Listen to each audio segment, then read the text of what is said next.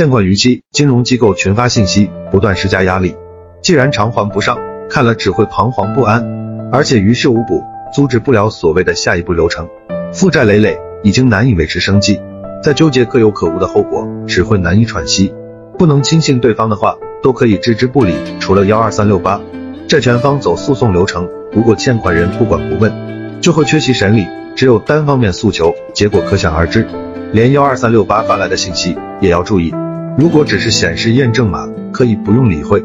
是有人利用了欠款人的资料登录，目的也是施加压力。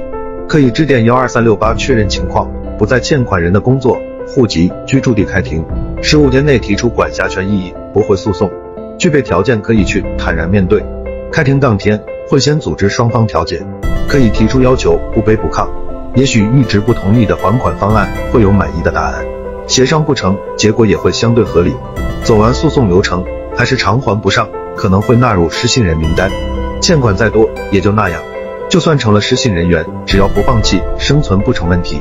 放过自己，除了幺二三六八，不用在意没完没了的信息，把时间用来努力工作，过好当下的生活。